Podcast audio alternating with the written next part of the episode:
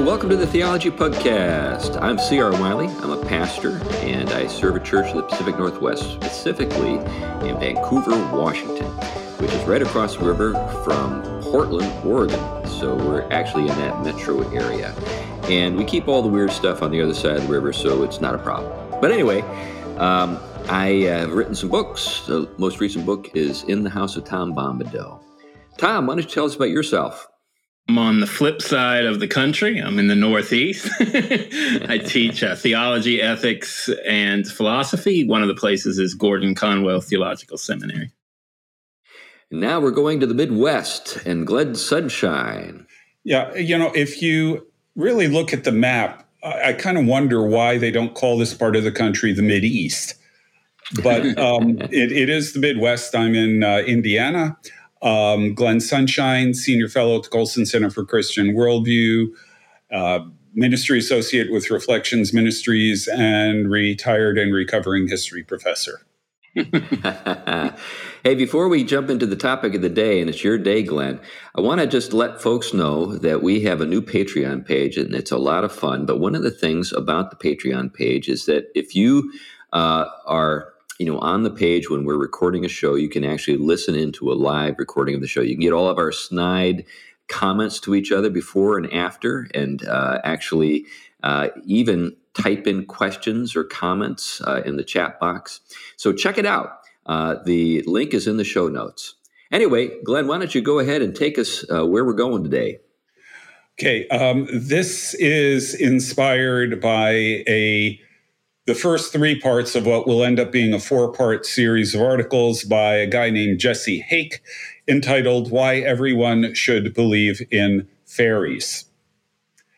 Um, and uh, by the way, this is a this is actually a thing that's a thing. I mean, it's growing. This is, this is like this, a movement. This is very serious, and he's writing this as a believer, as a Christian. Um, yeah. He is uh, he cites church fathers, all kinds of things like that for belief in this. Now, we need to understand what he means by this. And we may go through some of the details of the, uh, the argument later on, but I think I would summarize some of the key points as well, first of all, we have since uh, he, he dates it really to the 17th century. I think that's about right.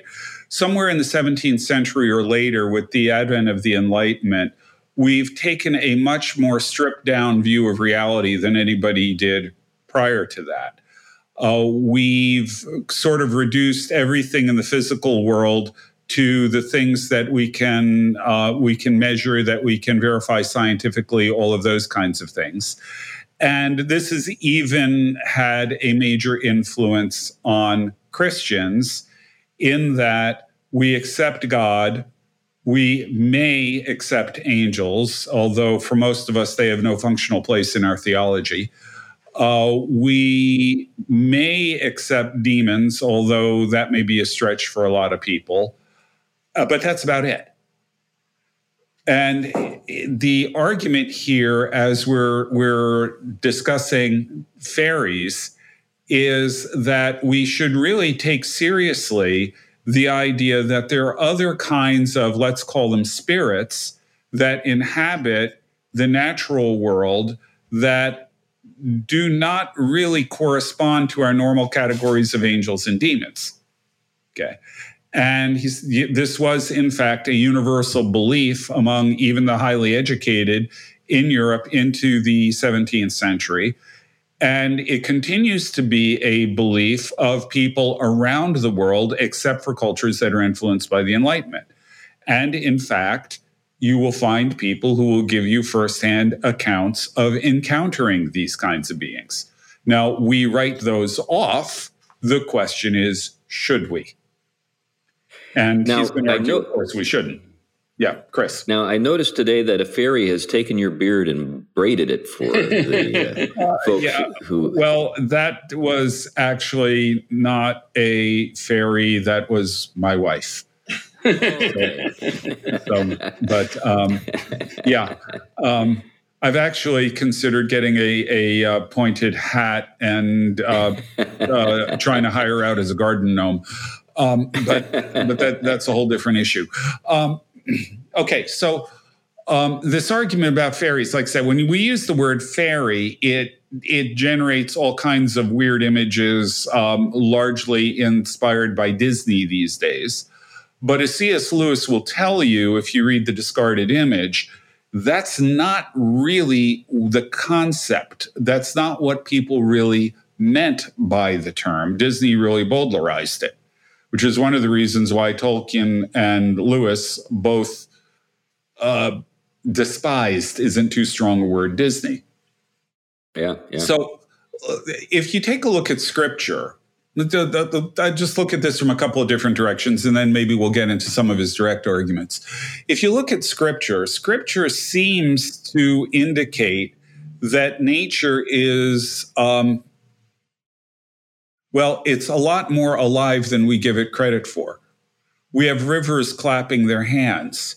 We have mountains shouting for joy when the Lord comes. Now, we can dismiss that as poetry, maybe, but maybe that's not exactly the best thing to do. Um, consider trees, for example. What we know now about trees is that trees actually communicate with each other. Um, and they do this via chemical signals that are picked up in the roots. So if a tree is, for example, attacked by bugs um, and it, the tree is in danger, it sends signals out through its roots that other trees detect and they start putting chemicals into the soil that that tree can use to fight the insects. Now, by any standard that I know, this is a form of communication. So the trees are actually talking to each other. They don't sound like the Huorns or the Ents, but they do talk to each other. They help each other. They communicate. Is it far fetched to say that there is a way that the trees of the fields will clap their hands? when yeah, Christ returns. Yeah, I think that, you know, a couple of things. One is you, you made a, a, statement about poetry a moment ago that I think is worth thinking about uh, because it does relate to this. So um, the poetic can be understood in a couple of ways, or at least a couple of ways. One of those ways is that this is just a fanciful way for us to sort of pretty up things, kind of, you know. So, in other words, what what the language of poetry is referring to is, is exists in our heads and in our imaginations, but doesn't actually correspond to the world outside the head. An older understanding of poetry was kind of more in keeping with what you're getting at, which is the the language actually is saying something that's a, a, you know about the reality out there, and the only reason why the language exists in our heads is there is a reality out there which which informs our, our language. And I think that is what the, you know, people prior to the Enlightenment would have all had as their sort of starting point. Yeah, yeah, great. Uh, real quick on that note, I, I, think the same thing is is you'll see in theology itself. Prior to the 17th century, maybe a little bit before that, um, you you had a much richer sense of of the way language worked. Even our notion of literal is not the way it we mean it today. That's a byproduct of scientism and and um, the you know the, the Enlightenment. And so what you have oftentimes in church history is that the language is such that we really depreciate it when we make it literal in the way in which the, the modern understands it. And so the poetic, the liturgical, the metaphorical, these actually have a connection to reality in the classic view that is more akin to what we mean what we mean by literal now even though we replace a flatter view of language and make that the literal and I don't know, I don't, I don't know, but this is this is I think gets into the way in which the imaginative, the poetic, and their connection to reality is much more quote unquote literal um, than what the 17th century um, is doing. And I mean, I think, think you could think of it this way. I mean, for example, we would say, if I heard the, the water on in the kitchen, I would say, um, you know, the water is running. Mm-hmm. The water is, li- you know, it isn't literally running, not the way in which the, the metaphors work. It doesn't have legs in which it is going, it, it is moving, right? But nobody would say I wasn't communicating something real about it, even though I use a statement like that you know? And, and that's just a kind of a small way of putting it. But i think it's a way in which metaphor and analogy and language get a little little fuzzy when we kind of reduce them to a hyper literal interpretation so anyway um, i just yeah and I, I, would continue with with the, the psalm i was citing that you know when when are the trees going to clap their hands when the lord comes to judge the earth now, think about Romans 8, where we're told that the creation is subject to futility, waiting for the revealing of the sons of God, which occurs when Christ comes to judge the earth. So, so the creation is subject to futility, meaning it cannot achieve its proper ends. Its its telos is is unachievable and it is waiting. It is, it knows it's subject to futility and it's waiting until the Lord comes to judge the earth, at which point the Psalms tell us that creation is going to celebrate. What all of this points to is the idea that maybe we should be thinking about the natural world and the creation as being more alive and more purposive than we normally think of it. Yeah, I think I think a lot of uh, people can go that far, Glenn, but I wonder if they can go the next step, which I yeah. think is what we're going to take. right. Well, well, it's what we're going to suggest. I'm not sure. um, I found the article rather intriguing because, in a lot of ways, it starts at that sort of level but only very briefly. Um, you know, it, it goes off very quickly into saying people around the world have always believed that there are some form of spirits connected to the natural world. The animists turn this into the absolute. Okay you don't have to be an animist, however, to think that, well, maybe, yeah, some of these things do exist. And there are people today who believe in it. By the way, Lewis and Tolkien, Lewis definitely, and Tolkien almost certainly also believed that these kinds of entities are around. Okay. Now, the the question is, well, there are a lot of questions that this raises. But let me give you a single example of you know someone I know personally. Um, my son-in-law is from Sierra Leone, and he tells me that there are spirits. Know, he's a believer. He's a Christian. He's a pastor. He tells me that there are spirits that occupy the waters around Sierra Leone. Um, he actually usually refers to them as demons, but it doesn't, I don't think it means demon in the sense that we do. So, for example, in many rivers, um, apparently the spirit knows the people in the area and it's safe for them to swim in it. If an outsider comes in, the spirit will drown them. Hmm. There's an island that he says assesses people's motives when they come and if they're coming duplicitously if they've got uh, hidden agendas and all of that kind of thing that they're working toward they'll be drowned you know no. so this is his firm belief living there they also don't like the ocean the ocean is really dangerous as far as they're concerned because they see it now is this superstition we write it off but is that necessarily what we should do, considering that there are people all over the world who have similar kinds of stories? Do we yeah, just think, dismiss those a priori? Yeah, I think w- the challenge for many Christians is how does this fit into a larger sort of framework? So, where do these spirits come from? Are they are they human in origin? Are they uh, angelic in origin? Is there a kind of creature that God has made that we just don't know about um, that we see at work here? You know, how does this all kind of fit? And I'm, I'm sure you're going to go into some of that a little bit. But yeah, Lewis actually talks about this in the discarded image. He says right. in the medieval world there were three different ways of viewing these.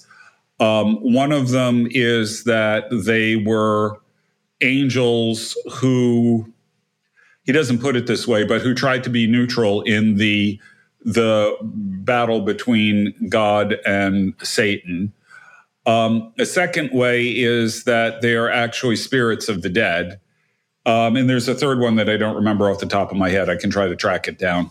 Um, but I think that th- that there's another way of viewing it, and that they're just simply a kind of creature that exists in the world possibly. I'm not committing on this. But it, it would also be possible to think of them as a kind of creature that exists within the world that simply doesn't enter the biblical story, so God never told us about them. So, with that in mind, um, they they also uh, the question is is how are they related to God in, in the in the sense of are they on the good side, the bad side? This kind of gets us back to this idea of maybe uh, an attempt uh, to be neutral. You know, maybe there are people, there there are creatures for whom you know it just depends on what day you're dealing with them. Uh, they're going to be either good or bad to you, that yeah. kind of thing. And you actually run into stories exactly like that. You know, where sometimes yeah. they'll they're capricious. You don't really know where they're going to land. Yeah, Tom. Uh, yeah, one of the things you, you think about just from you start kind of biblical reasoning. I mean, when you're dealing with an animated, actualized creation, it's it's a it's a very uh, creature, you know, human centric view to think the human being is the only one in all of that whose actualization has any kind of gift attached to it that is communicative and interrelational. I mean, if you think, for example, you know, I have cats here. They communicate with me. You know, we don't talk like I'm not crazy, okay. um, but we do we do communicate. They communicate with each other, and there are whole different levels of of kind of conscious relationship going on. Um, and so we tend to just think of that of they're animals of a complete um, different sort of almost almost like a raw material that that is there for us if we for our taking or it's just part of the setting in which we carry out our redemptive history and our dominion.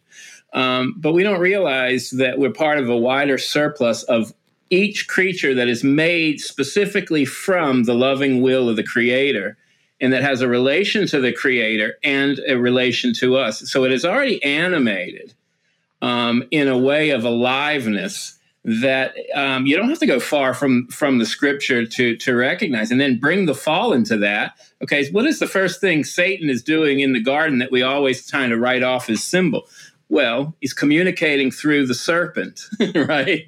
Um, so is a way of getting hold of that creature um, actualization and making it an instrument of evil plans. And so you bring this into the whole of creation and you have creaturely that can be caught up in that tug of war and groaning of fallenness that can be evil as well as purposeful and for our good. Yeah, this uh, this line of inquiry or this way of thinking or this category that we're discussing runs parallel to uh, you know aliens in other worlds in the sense that are they out there, and if they are out there, how do they fit into the created order and how should we think about it or think about them. Now obviously at this point this is just a mental exercise. This is a what if.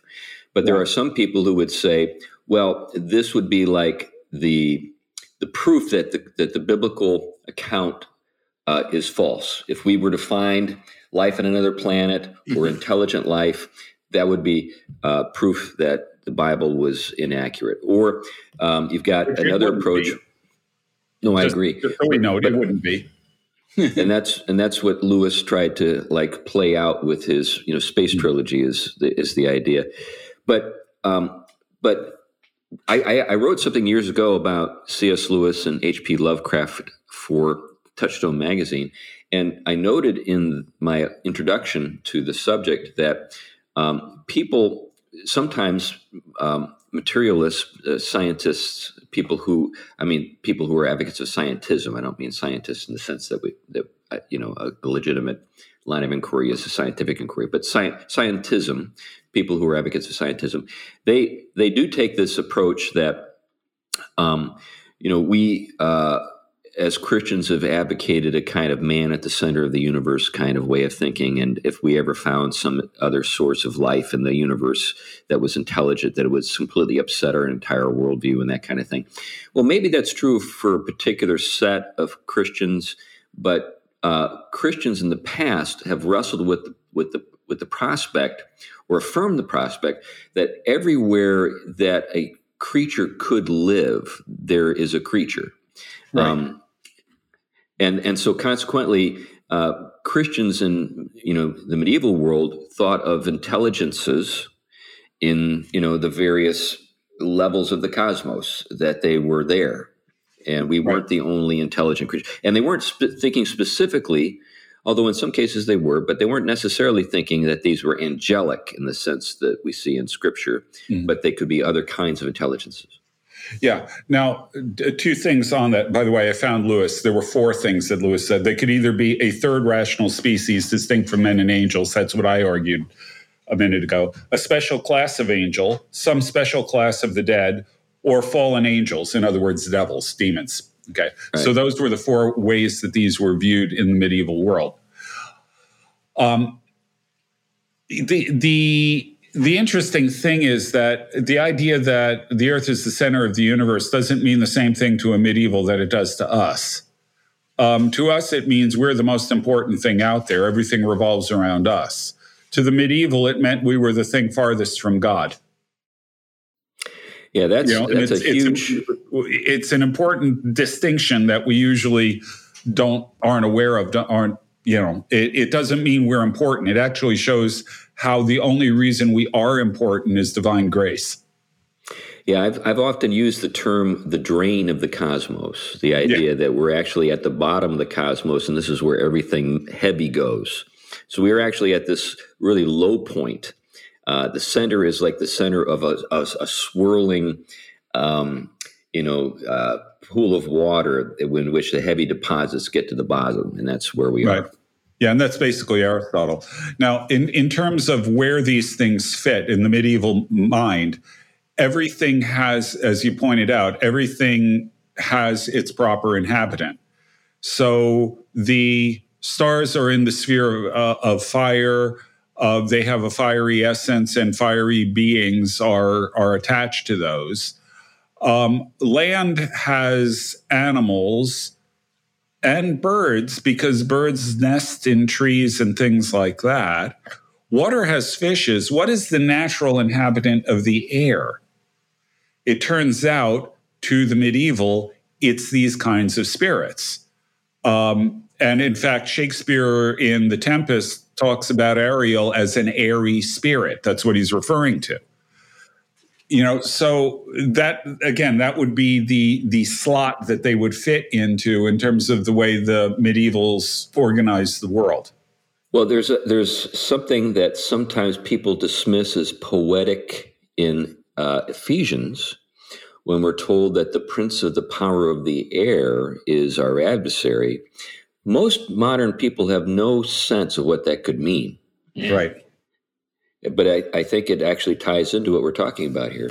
Right. Yeah. The um, the way they conceived of the world is um, the, the, Earth is the densest element, sinks to the center, and naturally forms up as a sphere. Water, as the next densest element, forms up around Earth, followed by air, and then at the level of the moon, it breaks and moves into the sphere of fire. So airy spirits or or the prince of the power of the air is everything that that exists between earth and water and the moon So the prince of the power of the air is the prince that governs the things in this world, is what it comes down to. And um, Jesus refers to Satan as the, uh, uh, I, I, think he even uses the word God of this world. You know, that's this prince of the power of the air that we're looking at here. Yep.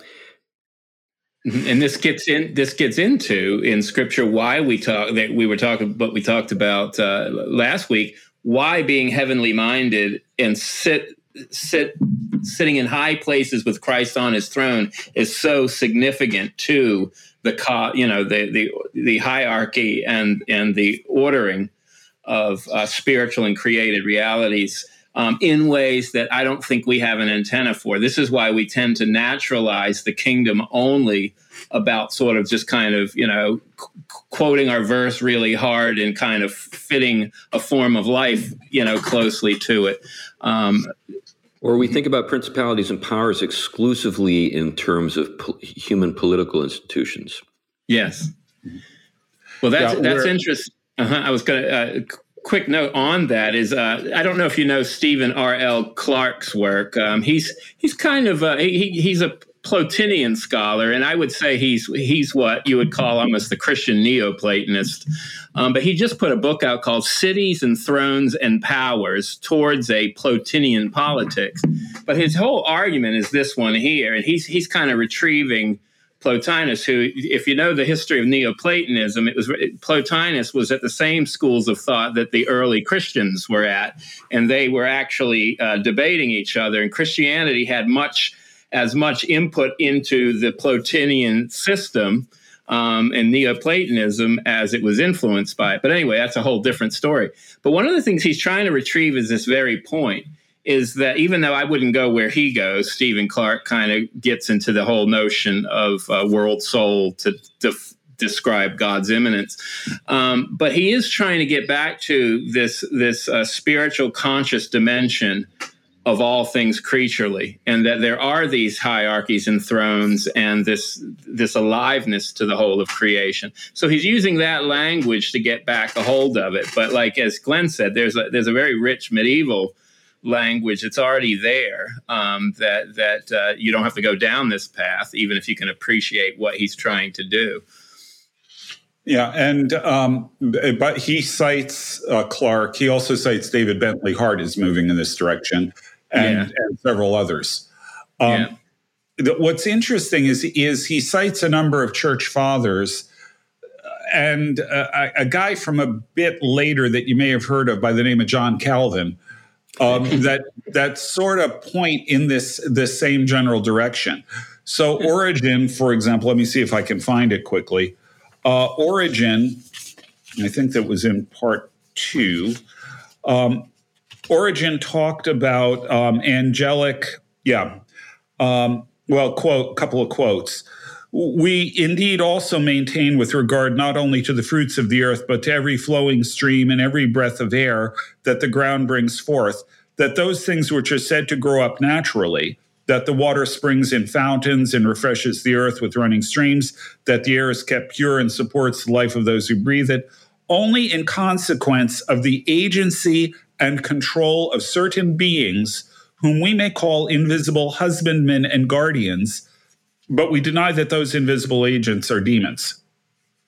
So he believed, or Origen argued, that anything that showed life, uh, including uh, springs, uh, air that that moves, all of these kinds of things, are uh, under the control of what he calls invisible husbandmen. There are spirits behind these things.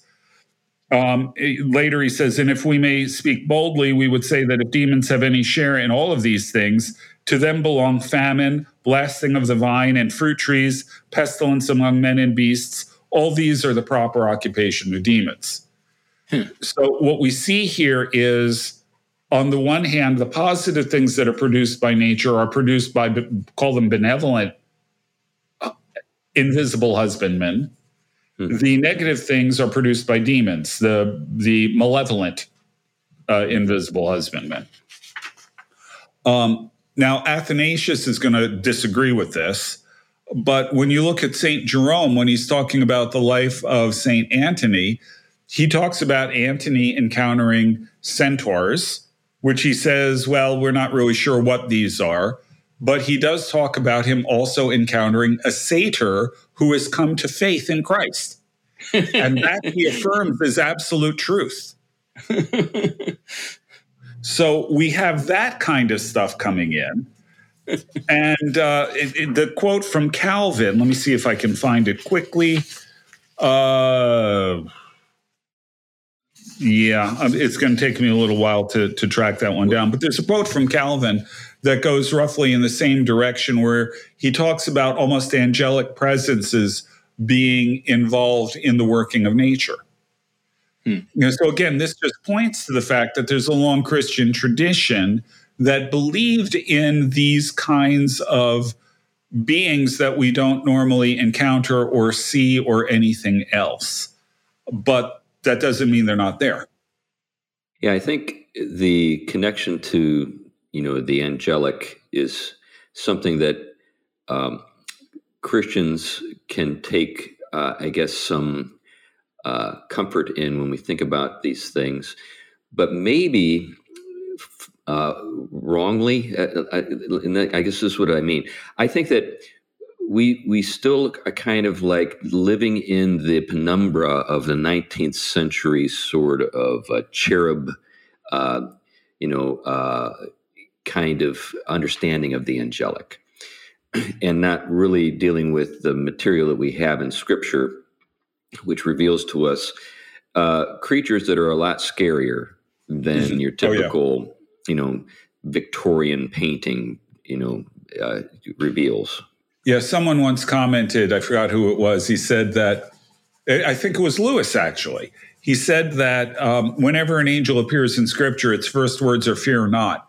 The Victorian angels look like they're going to say, they're there. that's right. That's right.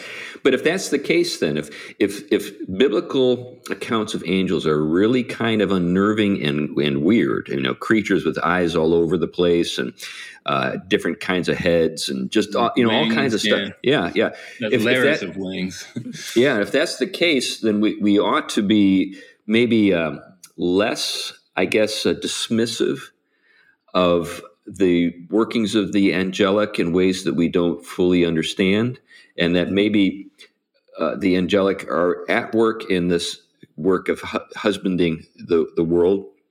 Getting back to sort of our comments concerning the Reformed tradition's dismissal of something biblical at a mm. practical level. So, right. getting to my yeah. point is that we all say that angels exist, but we don't have anything from them to do. Here, right. here we have some somebody is saying, you know, they do have some things to do. yeah, I actually found the quote from Calvin. Okay, all great. creatures are animated by angelic motion. Not that there is a conversation, a conversion, excuse me, of the angel into an ox or a man, but because God exerts and diffuses his energy in a secret manner so that no creature is content with his own particular vigor, vigor but is animated by angels themselves. That's hmm. Calvin. It's an in- instrument, yeah. But he's he's saying there that the power of God is being uh, distributed through the angels to the creatures is, in this world. Yeah, which is something that many reformed would not uh, ascend to or sent to. They, many reform would like to have God just sort of work mechanically through a kind of almost um, sort of uh, process without any volition, where just sort of forces are at work. Yeah, by, by sheer act of divine di- divine decree, something happens without any intermediate being. And yet, when you read Daniel, we find that God sent an angel to Daniel to answer his prayer right away. That angel was opposed by, well, a demon, for lack of a better word, a demon who is associated with a territory. Right. Um, so we got territorial spirits, it seems, there. Um, and it took a couple of weeks un- until the guy got reinforcements, until the angel got reinforcements from Michael. Um, only then could he get through. So it seems that God answers prayer at least sometimes by sending an angel to answer it. And I think you you find that that especially in that kind of apocalyptic part of Scripture. I mean, look at the Book of Revelation as well. Here you're, you're talking spiritual battles you're talking um, almost a vision into the different layers of, of creatures that are there. You have the, you know, this language is of beasts and of angels, and we tend to just use it as just these symbols for something we can describe again on in a kind of literal, natural way. Um, when we actually may be dealing with levels of reality that really are best expressed that way because that that reducing them down to a naturalistic mechanical picture um, is fundamentally at odds with it. Yeah, I was just talking to my pastor today about about Revelation, and one of the things that he said, I, I think he got this from his theology professor at Westminster. A nine-year-old boy probably understands Revelation better than most biblical scholars because a nine-year-old boy reads comic books, and Revelation is fundamentally pictures; it's not puzzles. Well, and two, I remember as a young Christian, a, a teenage boy, uh, I was always captivated by the supernatural, and you know, my my mind was uh, always uh, sort of moving in the direction toward the Book of Revelation, or maybe you know some power encounter in which Jesus is casting out demons in the Gospels, that yeah. kind of stuff. Um, now, this brings us to, I think, an objection that, that many folks would have to not just the angelic and the demonic, but to obviously um, fairies. Uh, and that is, well, why haven't I encountered these things? I mean, okay. it seems as though. Good question. and in fact, the article, the, the set of articles actually addresses that. And it addresses it, I think, in a really intriguing way. What he says is that people who have the second sight, the people who are able to see these things, are typically people who have lived on the land for generations. Hmm. And if these spirits are, if they do exist, let's assume they do for the moment, if they are attached to the land, what happens to people whose great great grandparents were growing food on that land and their grand great grandparents were and their grandparents were and their parents were and they were? Well, the land produces the grain the grain produces the bread, the bread produces the person. So these are people, and he says this is actually consistent across the board that it's people who have lived multiple generations on the land are the ones who most often see these creatures because, in a very real way, the land has become them. And there is therefore a connection between them and the land that is much, much deeper that enables them to encounter these things in a way that those of us who are well, I come from many generations of urban dwellers and we've been moving around a lot. We don't have roots. So someone yeah, think- like me is unlikely to actually encounter something like this, whereas someone who is deeply rooted in the land is more likely to have the experience of of um, being able to recognize them. Yeah, I think uh, that means, of course, that most modern people, uh, you know, I've moved mm-hmm. around a lot in my life, uh, are not able to to sort of uh, acquire or possess that second sight. Right. Which which just reinforces a kind of the materialist bias that they possess. So you know sort of again playing with the idea let's just suppose for the sake of argument that there's something to this um, that would help to explain it. Another thought i had was um, it's maybe related to this is that even with the lord um, there was there was a sense in which uh, the faith of those that he was ministering to informed his uh, miracles. Now, does that mean that he couldn't do anything without uh, faith? I think that would take things too far, but it does uh, mean that he couldn't do something for them uh, in in a certain sense. Uh, because of their inability to receive it, their, their, their lack of faith does affect their ability to enjoy the healing that he could bring to them or or what have you. So there's also something that so this is where the subjective uh, comes into play in ways in which say this modern scientific approach of thinking it doesn't know what to do with in in co- connected connected with with that is also in the in the gospels very similar you have first of all jesus during his, his as he is led by the spirit to to to encounter temptation. Um, what happens? Well there's fasting going on of course and which is in scripture p- part of this way of having eyes to see and ears to hear those aspects. You know you're you're in connection um, with, with God and reality in such a way that you're encountering things. You will encounter the subjective, you will encounter your flesh, but then you will encounter spirits. I mean, you see this also with desert fathers. Sometimes it went to extremes, but but there is this reduplicating of this this spiritual approach. And, and then what happens? I mean, in this time, Christ is tempted and he's shown the kingdoms of this world in which you know you know you're seeing a certain way in which this world prior to Christ's uh, overcoming is is in you know is being offered to Christ right as a way to to take him off the road if you will.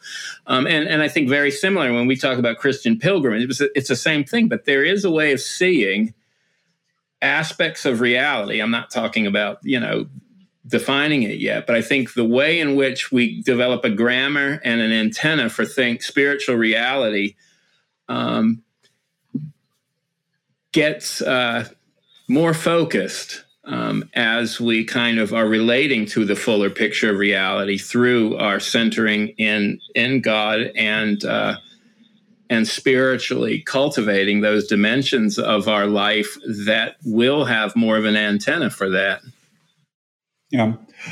One, one of the things that I found particularly intriguing as a notion in here, in, in, in the, the essays, is the degree to which the, the question of the degree to which human civilization and human culture influences these unseen realms. Um, and the, the guy argues, um, uh, Mr. Hake, Jesse Hake, argues that it's quite possible that human cultures can help, can shape these unseen cultures in some significant ways which means that going back to something we we touched on earlier which means that some of them can be genuinely benevolent some of them can be genuinely capricious and some of them can be genuinely malicious because the fall that has affected human cultures and the redemption in Christ that has affected human cultures might also have a carryover effect on the unseen cultures of I prefer to call them the Fae rather than the fairy, but you know whatever. Um, it, it's another sort of intriguing idea that he suggests, which is why he argues that when you look at the European evolution of ideas of these, because of the influence of Christianity on human cultures, he thinks that that also affected the way the invisible cultures were, so that they tended to be much more friendly than they might be in other parts of the world. Interesting. So you'd find some kind of carryover of the proclamation of the gospel into Fae. Right. Um, like I said, um, Jerome, in his biography of St. Anthony, talks about a satyr who is evangelized by Antony and comes to faith. He says, We've heard some things about this, but we don't know. We need, we want more. We, we need to know more about what God has done here. Yeah, yeah. And Antony evangelizes the the satyr, and he goes back to his his tribe and brings the the gospel to them. Yeah, that's and, and on one hand, that's fun. You know, it's fun to think about that as though we are thinking about a story like you know something written by George MacDonald or C.S. Lewis or whatever. I was thinking of Phantastes. Yeah, yeah. on the other yeah. hand, uh, we're talking about uh, uh, uh, the prospect that there's some kind of reality to this. In other words, outside of the literary imagination. And that's the thing, again, that's hard for lots of folks to kind of work with. And like I said, Jerome took this very seriously. You know, he actually argued that a body of a satyr had been found and had been preserved in salt and sent somewhere, I forgot where, to Antioch, I think it was, so that Constantine could see it. Okay. Well, uh, he was he was dead serious about this, and Jerome Jerome isn't the kind of guy who is going to be given to superstitious fairy tales. You'll pardon the expression. So, well, let's let folks uh, in on who Jerome was. He was known for being pretty surly and uh, he, he uh, would go on rants occasionally, but uh, you know more about Jerome than probably I do. Yeah, well, the the short version is he spent a lot of time traveling to different monasteries and things like that. He was an extra, extraordinary scholar, and he's the guy who translated the Bible into Latin. It had already been done prior to him, but his translation became the standard Latin translation of Scripture. So this guy is a he's a scholar. Uh, he is really irascible. Um, and, uh, you know, he spends a lot of time, you know, in the Holy Land, traveling around, talking to people, things like that. He, you know, contemporary of Augustine, um, without question, an absolutely brilliant guy. Well, I guess the thing that would be chal- a challenge for us is obviously with Jerome and with others, and in, you know, in the early church, there's a kind of uh, openness to the prospect that there could be these creatures. Whereas I think for most believers today, that is closed. That's not even something we're willing to entertain. It's just something dismissed as a bunch of hooey. Um, so here's the question for you, Glenn. Are you proposing that we reopen our minds to the possibility? Oh, absolutely. I'm not committed to the idea that they genuinely do exist, but I think it's really important for us to recognize that the world is a lot bigger than we have reduced it to. That the effect of the Enlightenment has been to actually darken our perceptions of the world, that we have reduced it so much that we don't even acknowledge the possibility that such things might exist. I'm not committed that they are. Uh, but again, we have no place for angels. We have very little place for demons. Uh, everything is today has been reduced to, you know, instead of instead of demonic temptation, it's all psychological. Um, in uh, God acts in reformed circles. God acts by His decrees. He doesn't send angels to answer prayers. He does in Daniel but we sort of ignore that. Um, we take the language of the trees of the field clapping their hands and the mountains singing for joy. Uh, we take that as just this sort of nice word picture that doesn't really mean anything. Well, how do we how do we exegete that? Right. You know, um, if, if it's not saying that creation itself rejoices at the coming of Christ, what does it mean? Mm-hmm. And if creation is a bunch of inanimate objects, or at best vegetative objects, then how does it rejoice? Yeah. yeah. Well, you know, so a- we, we, I think we need to take this more seriously. I think we need to recognize that the world is a lot bigger than the Enlightenment has reduced it to. I'm wondering how we. So I'm I'm I'm with you. I'm wondering how we, on the one hand, confirm or disprove something like this. Is it entirely a matter of uh, you know subjective uh, um, you know, sort of encounters with these things that can't be shared with other people? Um, and then also, how do we open up uh, the minds of some folks to the prospects at, that perhaps this is the case?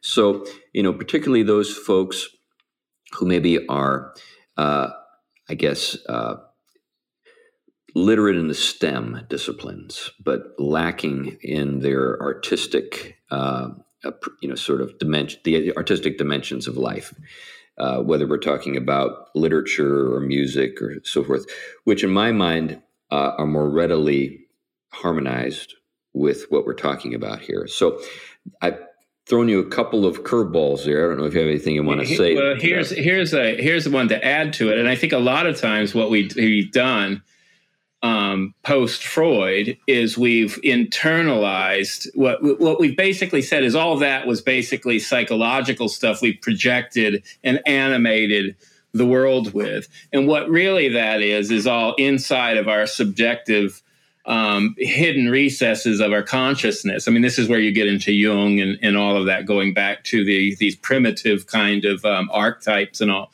And so what they've done is immanentized it. I mean, you know, within the psychological. So psychoanalysis helps us interpret really what is going on there. You know, another attempt to reduce these things to an immanent naturalist um, kind of reading of it.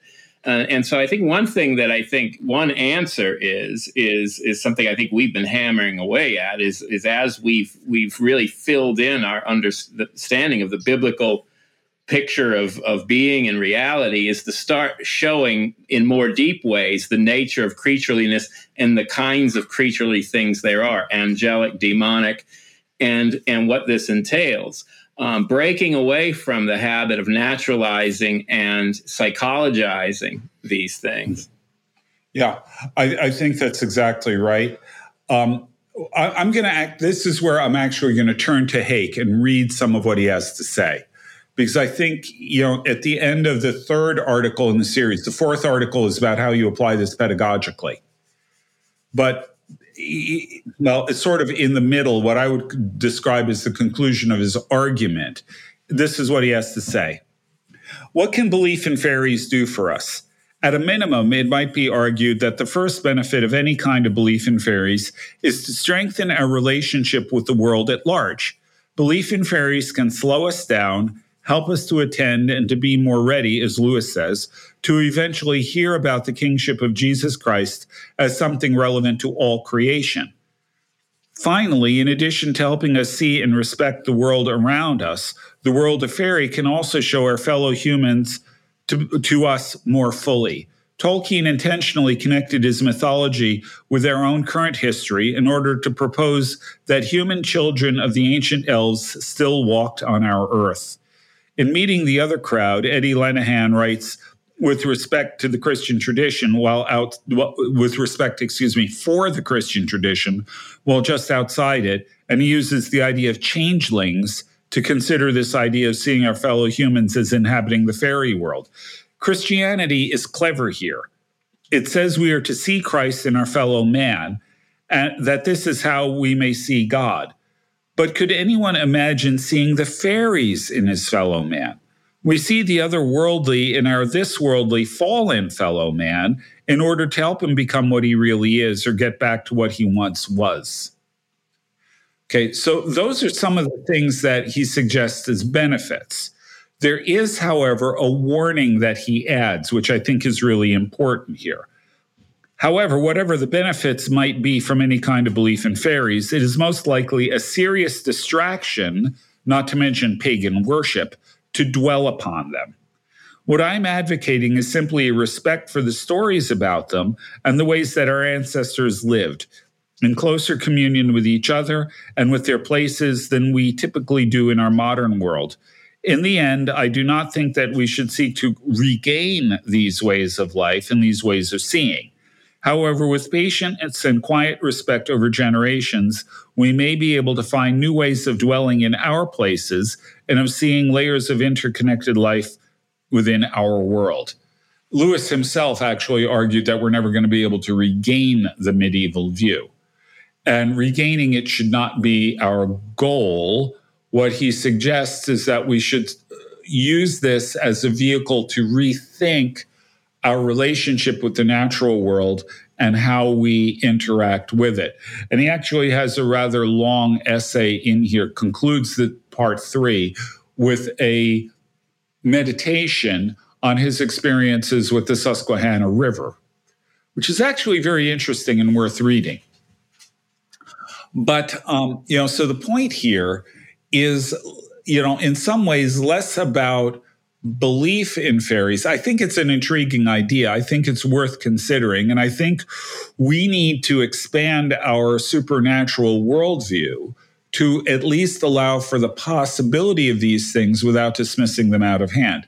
After all, as Hake points out, we rely on the testimony of a bunch of uneducated peasants for our belief in the resurrection, why do we dismiss the testimony of similar kinds of people when they're talking about these other beings? We should be, I think, open to that possibility. And if we are open to the possibility, even though we're itinerant people who will never, who don't have deep enough roots to actually encounter them, assuming they exist, it does open us up to a different way of looking at the natural world. It opens up to a different way of thinking about our relationship to trees and to rivers and to all the other things in the natural world and giving them a degree of greater respect than many of us do. And I think that that is a worthwhile, whether we whether we believe that fairies exist or not, whether or as I prefer the fae or the nature spirits or whatever, whether they we believe that they're there or not, thinking about at least the possibility that they may exist raises a different. It, it creates the possibility of a different kind of relationship that we perceive between ourselves and the natural world. And remember, God created us as stewards of the natural world, not as owners of it. So while we're to develop the resources that God gave us in the natural world, we're not to consider it ours to abuse. We're to do it in such a way that it honors the creator and the owner of these things. And so this provides actually something of a foundation for a Christian view of ecology, as well as a sense of understanding of our own relationship to the world and a respect for it and for the God over whom, you know, assuming these things exist for the moment, he's their God too. And as fellow creatures, we can relate to the world in a new and different way, respecting what it is that our unseen neighbors are um, are connected to. One of the things that I think goes with that that is worth considering as well is that, and I, I had a conversation with James uh, Wood the other day about one of the talks he's going to give at the conference we're having at our church in September, and and he uh, he's uh, dealing with the fact that in our apologetics we think it's all about ideas, that there's nothing more uh, to uh, our debates with uh, people about the content of the faith and the existence of God. And his his point to me was, no, there are demons out there. and there are uh, things that we see in our society today that are just so insane that uh, perhaps the most reasonable explanation is demonic influence. In other words, these things are just so blatantly stupid, so self destructive in character. You know, I'm just, you know, we've talked about this many, many times, but all the things that people are doing to their bodies, cutting things off, uh, pumping their bodies full of, uh, you know, hormones or other drugs to kind of alter their appearance, you know, all this stuff you know, and, and, and, just just a moment, Chris. Think sure. about the number of people who decide that they're transgender and then try to detransition later, realize just what's been done to them. Yeah. Can you think of anything more demonic than convincing a person to do that? Yeah. And then letting them restore to their rightful mind. Yeah, that would be even t- more torment, right? Yeah. So so his his point is is that we need to be, you know, sort of aware of the influence of the demonic on human beings, and I think that what you've been talking about for you know the last hour, Glenn, is something that corresponds to that. We, we ought to be open to the uh, reality of spiritual beings, you know, uh, you know, at work in the natural world.